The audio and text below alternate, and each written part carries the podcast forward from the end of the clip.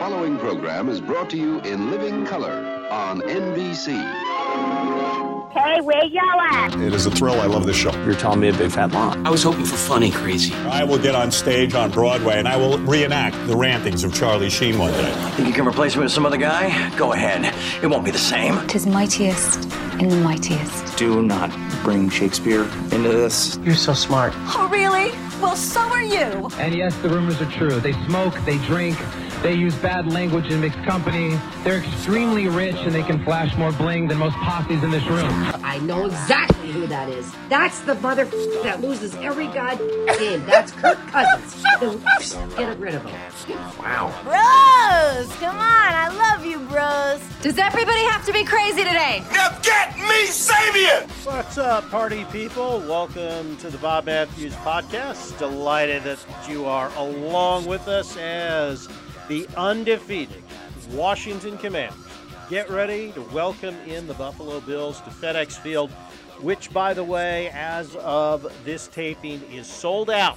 There is not a ticket to be bought on the open market, unless, of course, you go to the secondary one.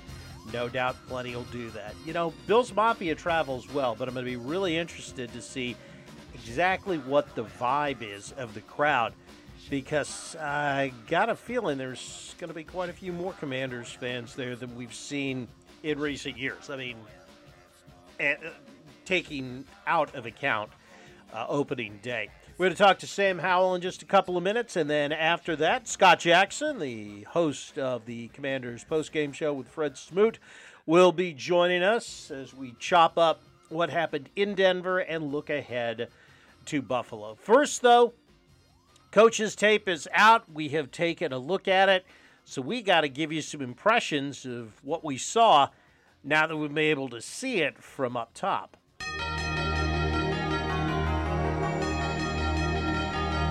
Let's start with the offensive line. You know, there's a reason that Saahdiq Charles graded out so well on PFF's website, and that's because he was an absolute monster along the offensive line against Denver. Went back and watched the whole thing. Um, he didn't let anybody. I think I counted one matchup that he lost that resulted in a tackle. If you go back and, and watch the tape, not only is Charles all over the place, he is just, and in the run game especially, just mauling people. Pass protection was good as well. Uh, didn't get beat for a sack. Never really let his guy in the run make a play. Uh, it was really, really impressive, especially for a guy that's had trouble staying on the field for the last two years. So if if they if he can lock his position down along the offensive line, that's going to go a long way to fixing what's perceived to be and, and what is right now a liability for this team. As a matter of fact, when you look at the entire when you look at the line in totality, yeah, You've got some problems on the edges. Uh, Charles Leno did not have a great game against Denver. But that being said, he played pretty solid week one against Arizona. So the jury's out on that. I'm a little worried about Andrew Wylie, but we're just going to have to see how the season plays out. Uh, but the interior of the line really has played fairly well. Uh, I also was impressed with the way that Nick Gates played at center. And Sam Cosmi, though not as strong as Charles last week, still played solid. I mean, still gave you a solid starter quality effort against Denver, and that was a big step up in class. Um, and you wonder, you know, when you look at things, it is a week to week league.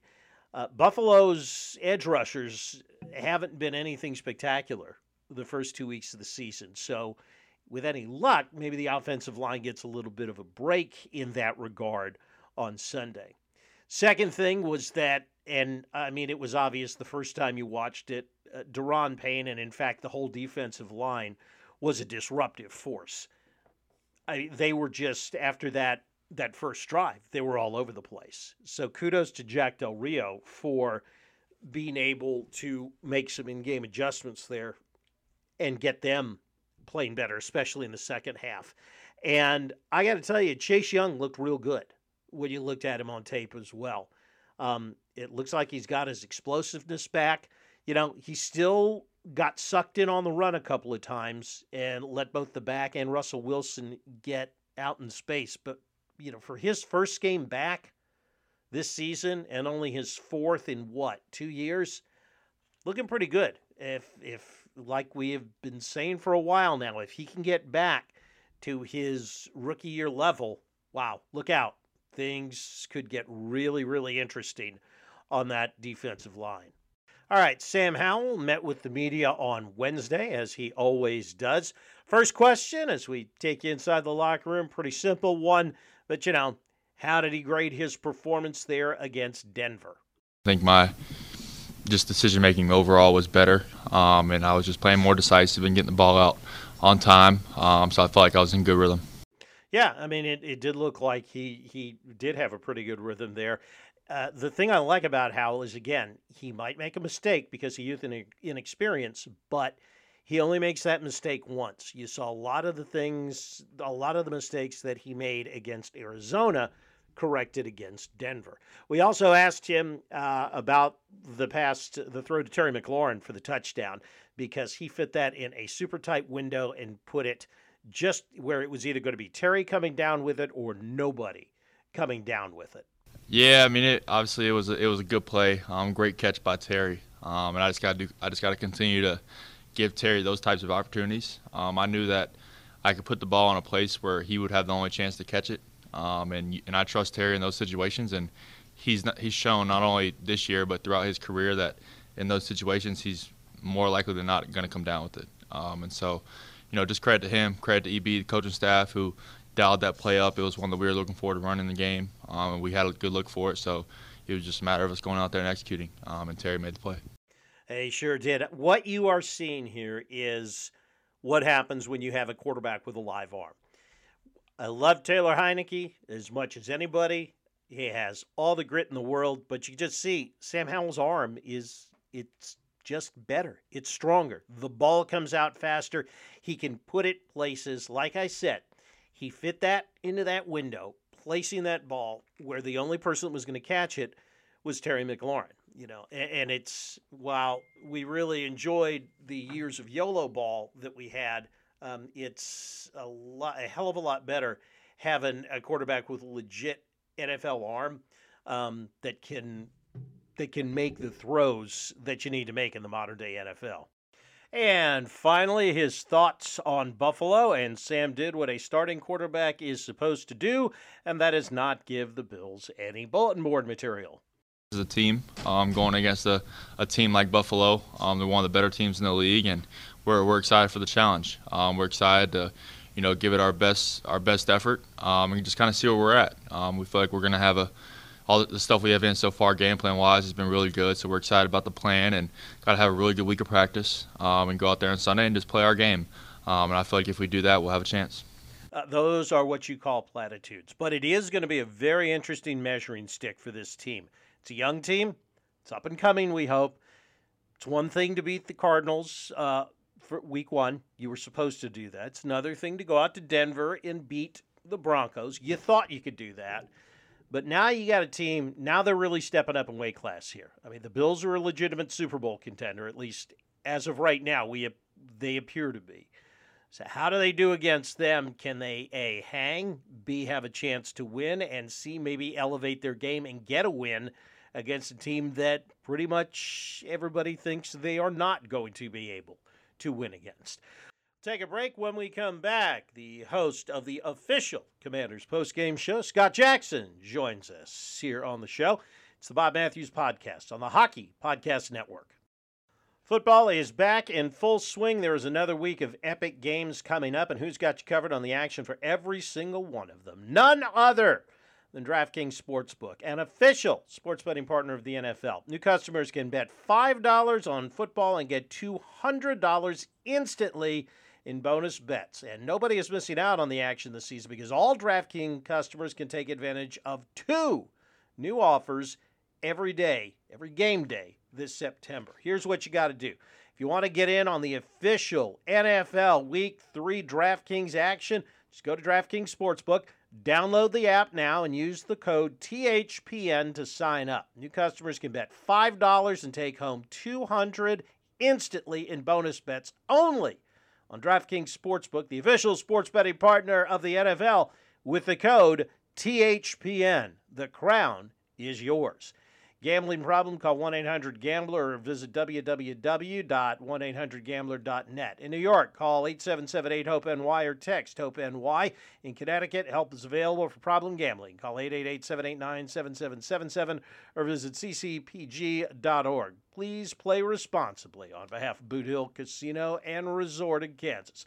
21 and up age varies by jurisdiction, void in Ontario. See sportsbook.draftkings.com slash football for terms and eligibility and responsible gaming services. Bonus bets expire seven days after issuance. Eligibility and deposit restrictions apply. You're listening to the Hockey Podcast Network, your home for hockey talk covering every team in the NHL. New episodes every Monday. Download at thehockeypodcastnetwork.com or wherever you get your podcasts from. Welcome back. He is the host of the official Commanders postgame show, along with Fred Smoot, as well as the newly minted host of the Scott Jackson Show on Priority Auto Sports Radio 94.1 in Virginia Beach. Please welcome to the show, Scott Jackson. How are you, Scotty? Very good, Bob. How you doing? I am well, my friend. Thank you so much for asking. Let's just jump ahead into it. Uh, we want to talk about the Bills in a second, but first, one more time, going back to Denver – all you could say after the end of that one, I guess, was wow, right? Yeah, I mean, it was a terrible start. It's like everything you shouldn't do, uh, you know, to start a football game, and yet, you know, somehow they were able to pull it out.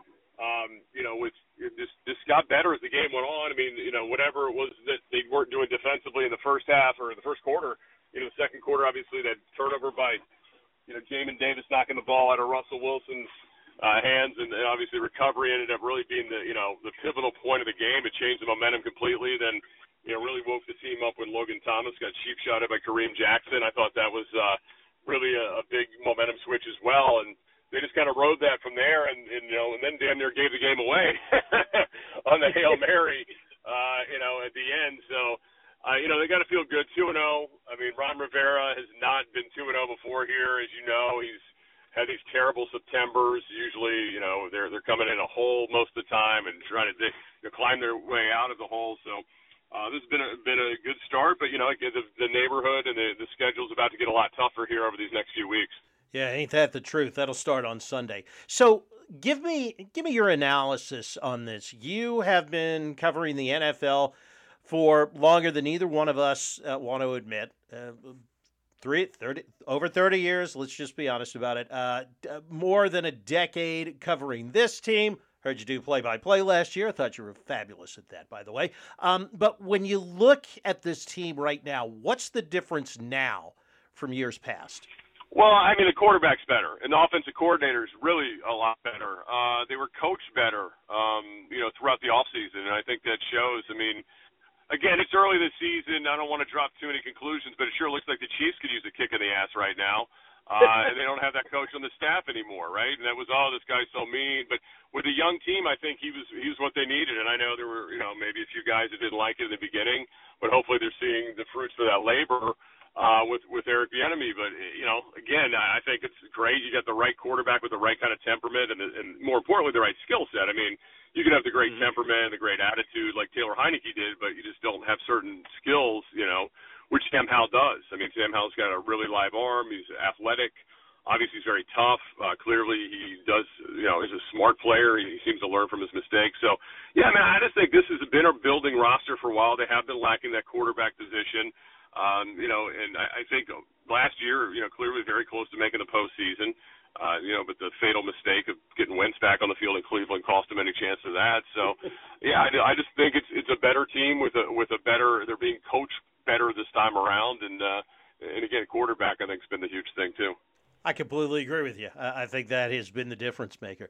Uh, so the last play of the game, the way I kind of looked at it and rationalized it was, whatever you say about St. Juste's play, it wasn't it wasn't just blatant, you know. And I'm thinking maybe the refs, maybe their philosophy is don't decide the la- the the last play of the game or whatever uh, un, with a flag unless it's it's blatant. What did you see when you looked at it? Yeah, they might have. Um, I also think you know the the Broncos got away with Courtland, Courtland Sutton's catch on the sideline that set him up for the hail mary. I don't, I don't think he was in bounds. I don't, I don't think they ever got a really good look at that either. So.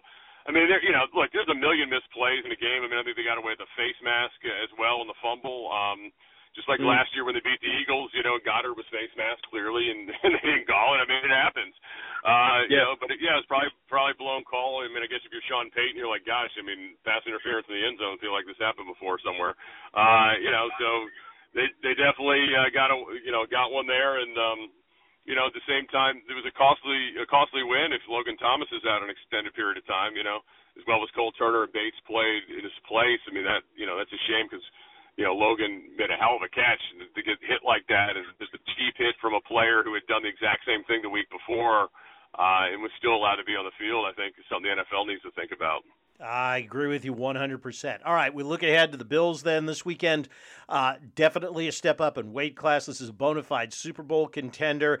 And uh, hey, the vibe here this weekend could be different than years past because we're looking at a second straight sellout for FedEx. Yeah, no doubt. And, and my question with the with the seats is that are those Commanders fans or are those Bills fans? Because as you know, uh, Bills yeah. Mafia, they travel. They don't like to live in Buffalo. They like to move out into nicer areas where there's better jobs. So um, there's a lot of them in the D.C. area. Um, I know over the years there's been a ton of sports bars that, that cater to Bills fans because they're everywhere. So yeah, I mean it'll be interesting because it might be. You know, I don't think it's going to necessarily be like Atlanta was on Sunday when it was all Packer fans, but it could be a little more like old FedEx where yeah, good crowd, but they're not here really for the home team. So I'll be fascinated to see. But maybe with the buzz of maybe people that would give away those corporate seats will keep them and get them to the right fans. You know, we'll, see. But yeah, I mean, look, Buffalo's got some flaws. I think they've kind of, to me, you know, they beat the Raiders last week. Good for them. Uh, they should have. Um, the week before, uh, the Monday night game was was uh, really bad the way they played.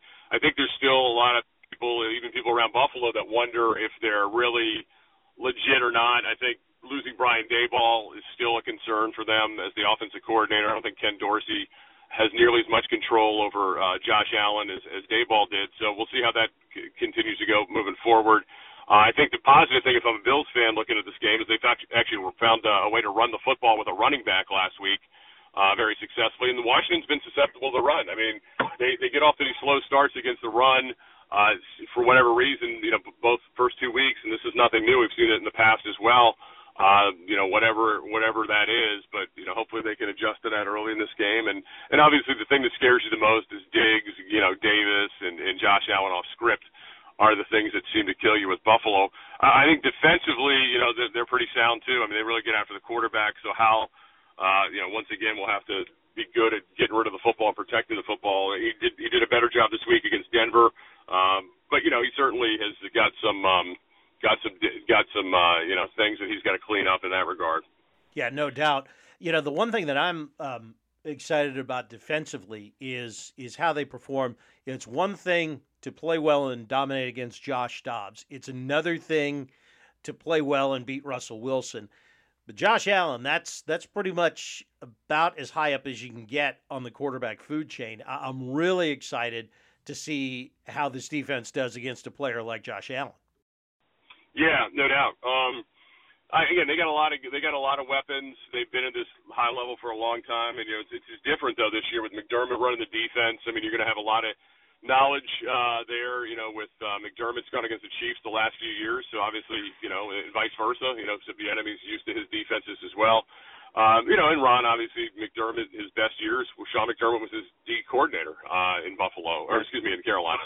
So, right, you know, I think there's just a lot of that stuff that matches up. And again, if you want to be, you know, a team that's taken seriously, I think it's a big chance for the Commanders. I mean, I, look, it's week to week league. I mean, as good as Buffalo looked last week, that you know, the, the road's different. I mean, we saw them play, you know, again a mediocre Jets team and lost to them on Monday Night Football. So um, you know, anything's possible. Like Washington should feel like they can come in here and win the game, but they can't themselves. I mean, they're not going to they're not going to beat Buffalo turning it over three times like they did, in, or four times like they did in Week One, and, and getting away with it.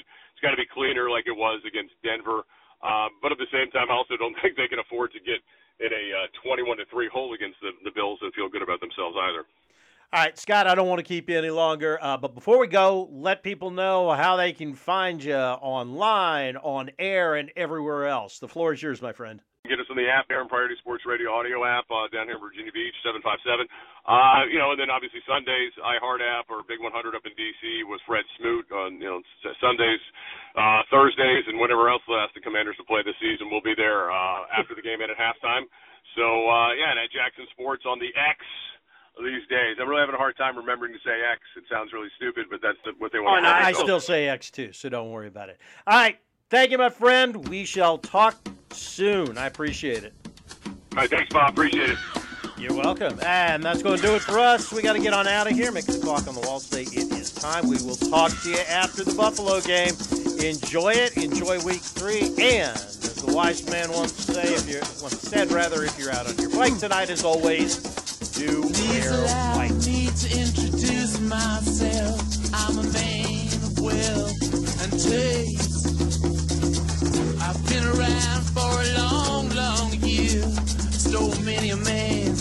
Soul of faith. I was around when Jesus Christ had his moment of doubt and pain. Made damn sure the pilot washed his hands